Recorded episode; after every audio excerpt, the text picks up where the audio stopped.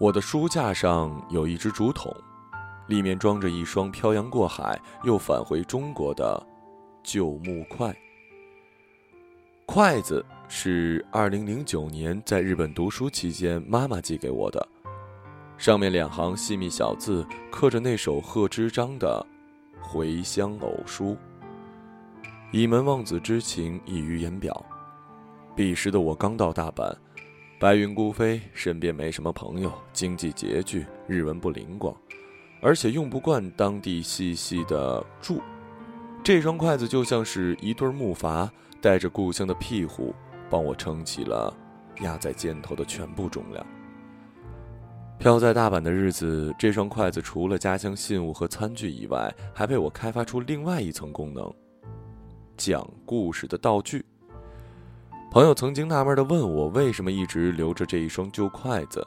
我对他讲了一个故事：从前，东边有家酒楼，做出的菜肴香飘十里。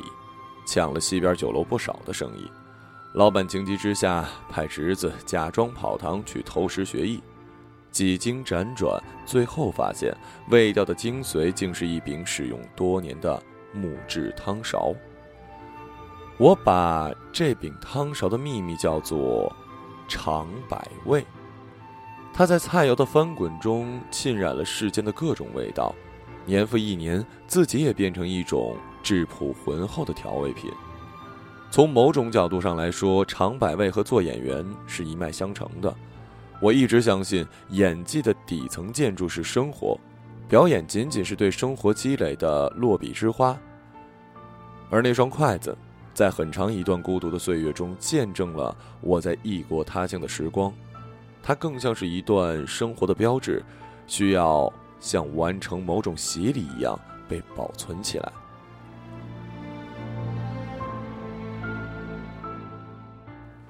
在成为演员之前，我是浙江游泳队的一名运动员，主攻自由泳。二零零三年，曾拿过全国青年游泳锦标赛的亚军。二零零五年，队里收到了备战零八年北京奥运会的大名单，包括我在内的几名队友即将开始为期三年的封闭式训练。也许是多年以来在游泳池里泡着，所以头脑比较冷静。那一年，十九岁的我开始认真的思考我的人生。我清楚，以自己的实力，也许在国内可以冲击名次，但是在奥运赛场上取得成绩的概率微乎其微，很有可能经过三年的苦练，只换来水立方的一轮游。于是，在二零零五年那个喧气蒸腾的夏天，我对自己说：“金世佳，该是寻找一个出路的时候了。”在那之前，我看过一部由日本演员田村正和主演的电视剧，叫做《美人》。他饰演的外科医生像王子一样风度翩翩，带着沧桑忧郁的神情，让人眼含迷离，无法自拔。你可能觉得我的说法太夸张，但如果你看过新中国早期表演大师们的诗意之作，你就会理解，那是如大海淘金一般的优雅浪漫。我跑遍了上海所有的音像店，攒了满满一个抽屉他的作品光盘和录像带，拿腔作调的模仿他的表演，甚至续写他的剧本。现在想来，尽管很惭愧，却十分的有趣。你能想象一个高中生每天回家，关起门在房间里，一边模仿眼神深邃的中年大叔，一边不知所云的念着自己都不太明白的日语对白吗？于是，二零零五年的夏天。那个寻找出路的少年想到了他秘密基地里的宝藏，于是像很多歪打正着的剧情一样，他抱着试试看，他抱着试试看的想法报考了上海戏剧学院，然后居然鬼使神差的被录取了。当年考试的情景，现在看来可以用奇葩来形容。考题的道具是一个塑料盒，我们可以自由发挥。拿到题之后，我想了一会儿，然后把盆放在地上，开始围着它做圆周运动。主考老师问我演的是什么，我说：“我是地球，围着太阳转的。”你小时候一定吃过跳跳糖，刚入嘴甜甜的，还没弄明白怎么回事，就噼里啪啦的在嘴里爆开了。这就是我刚做演员时候的感觉。大学毕业那年，我在《爱情公寓》里饰演陆闪博，本以为只是一部临近毕业的纪念之作，没想到大获成功。就好比买饮料，你买的是一瓶，打开一看，擦，瓶盖上写着“再来一箱”。在《爱情公寓一》里，展博是男一号，兼具卖萌和推动剧情的功能。嗯，反正就是很重要了。所以那时候也觉得自己特重要。就像阳光普照一样不可缺少。还好，多年来在游泳池浸泡得来的清醒头脑，在我得意忘形之前再次发挥了作用。我找到了院里一位敬重的老师求教，他对我说了这样一段话：表演是一门艺术，但演员是一份职业。演员既希望自己能出演名利双收的作品，又希望通过角色在艺术上有所追求。你的人生会出演很多作品，可能有几颗像珍珠般光滑耀眼，也会有一些像砂石一样的磨人。但决定你能走多远的是你自己有多强韧。如果你现在犹豫不决，不如换个环境去体验生活。你还年轻，不怕输。当时我似懂非懂，只有最后一句话听得比较明白：趁年轻，去折腾，不怕输。于是我真的去折腾了。我拿着老师给我的亲笔推荐信，暂别了爱情公寓，踏上了前往大阪艺术大学舞台表演研究所的旅程。现在回想起来，初到日本的记忆只有一种：自来水的味道。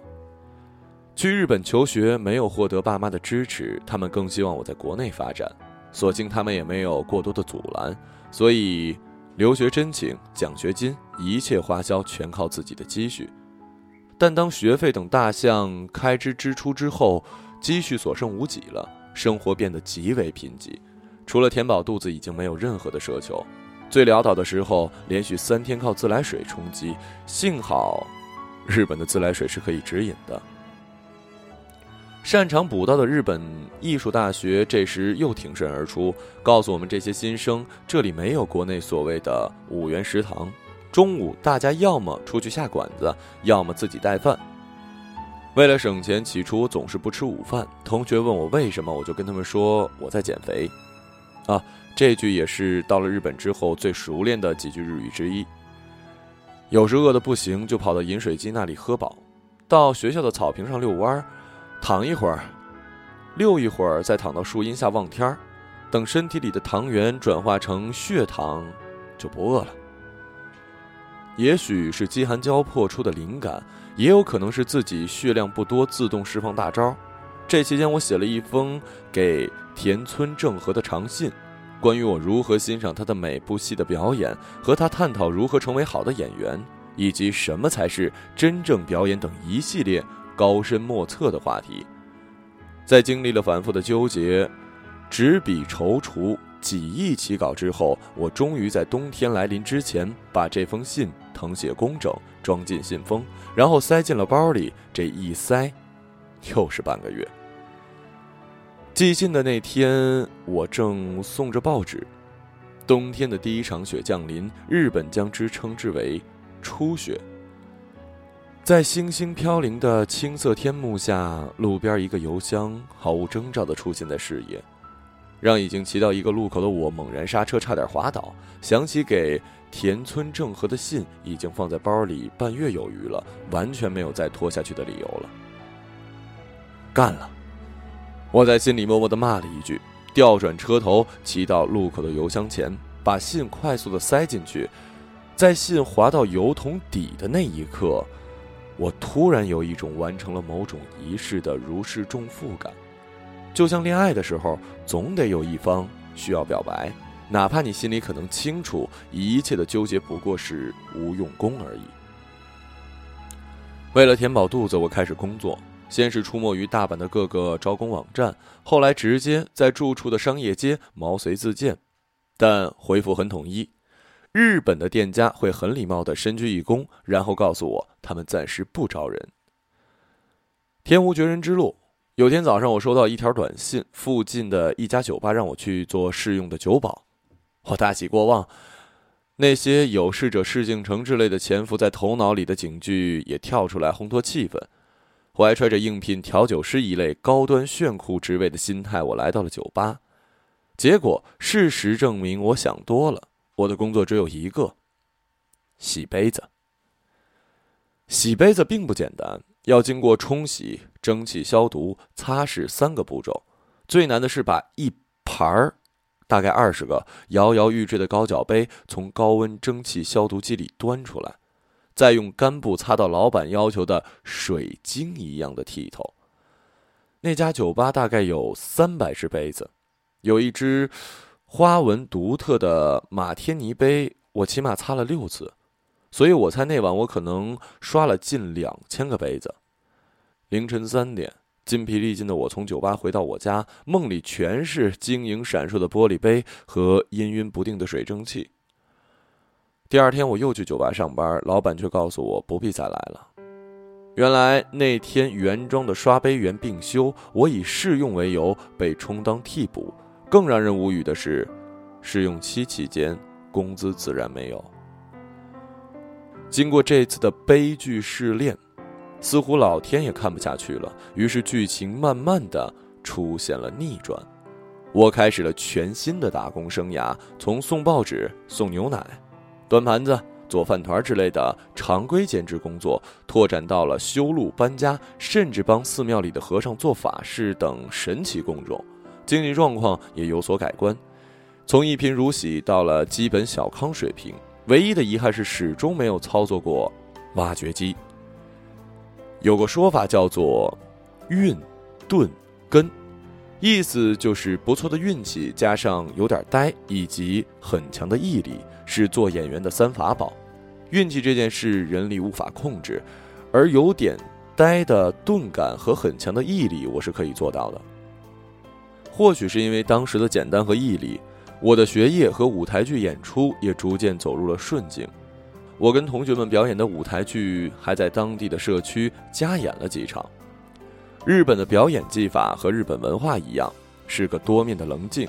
你可以看到传统歌舞伎的表演方式，也能找到好莱坞流光溢彩的华丽视觉，同时也能对欧洲文艺电影风格兼容并济。这种多元化在日本演员身上杂糅成一种专注展示情绪和状态的表演方法。比较显著的代表是芥雅人。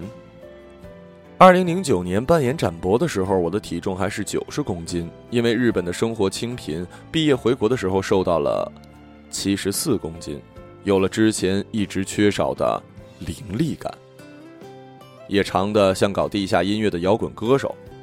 因为剪头发实在是太贵了，为了省钱，回国的时候我坐了两天的船。妈妈看到我的时候，手开始抹眼睛。回来之后，恰好遇到《爱情公寓》的拍摄。因为我的中途缺场，展博从爱一的男主变成了配角。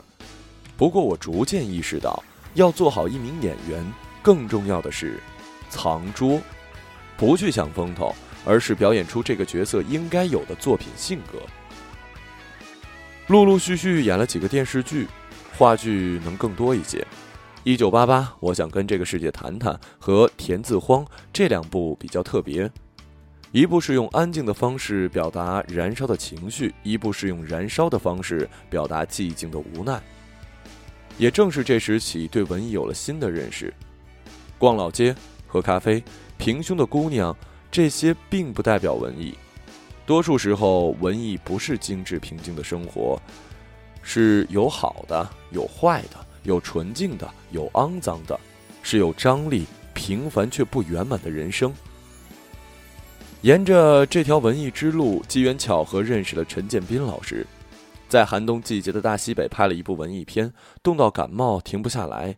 幸运的是，这部片子在今年获得了五项金马提名，而我则是一个勺子里的那个勺子，意思是傻子。基于日剧《Legal High》，他希望塑造一个中国版的古美门。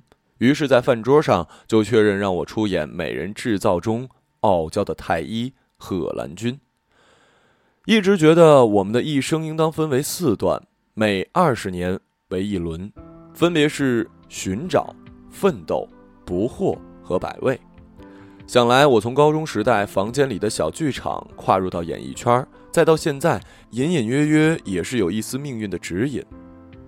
而一切的诸多变动，小时候进入游泳队，青年时代转行学表演，稍有名气的时候放弃一切，孤身一人在异国他乡喝自来水度日，亦或是为别人送报纸、洗杯子，卡着秒表去拿第二块饭团，啊，呃，老拿第一块。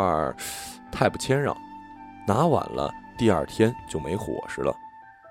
再次出演男一号，也都会像那柄汤勺或者那双筷子一样，浸染了足够多的味道，变得沉重，支撑起了一个有内容的生活。演员是我的职业，并不是我生活的全部。我依旧会坐公共汽车、乘地铁，最常用的交通工具是自行车，最大的爱好是种苔藓。有时候我会期待十年后自己的样子，我想那时的自己，应该更像那双尝百味的筷子。哦，对了，差点忘了说田村正和的回信，嗯，翻译过来大致意思如下 kimi song 非常荣幸能得到你的如此支持和喜爱，我也很高兴你投入了表演事业，并且来到日本深造。关于你的诸般机遇，那是你的人生经历之后都是财富。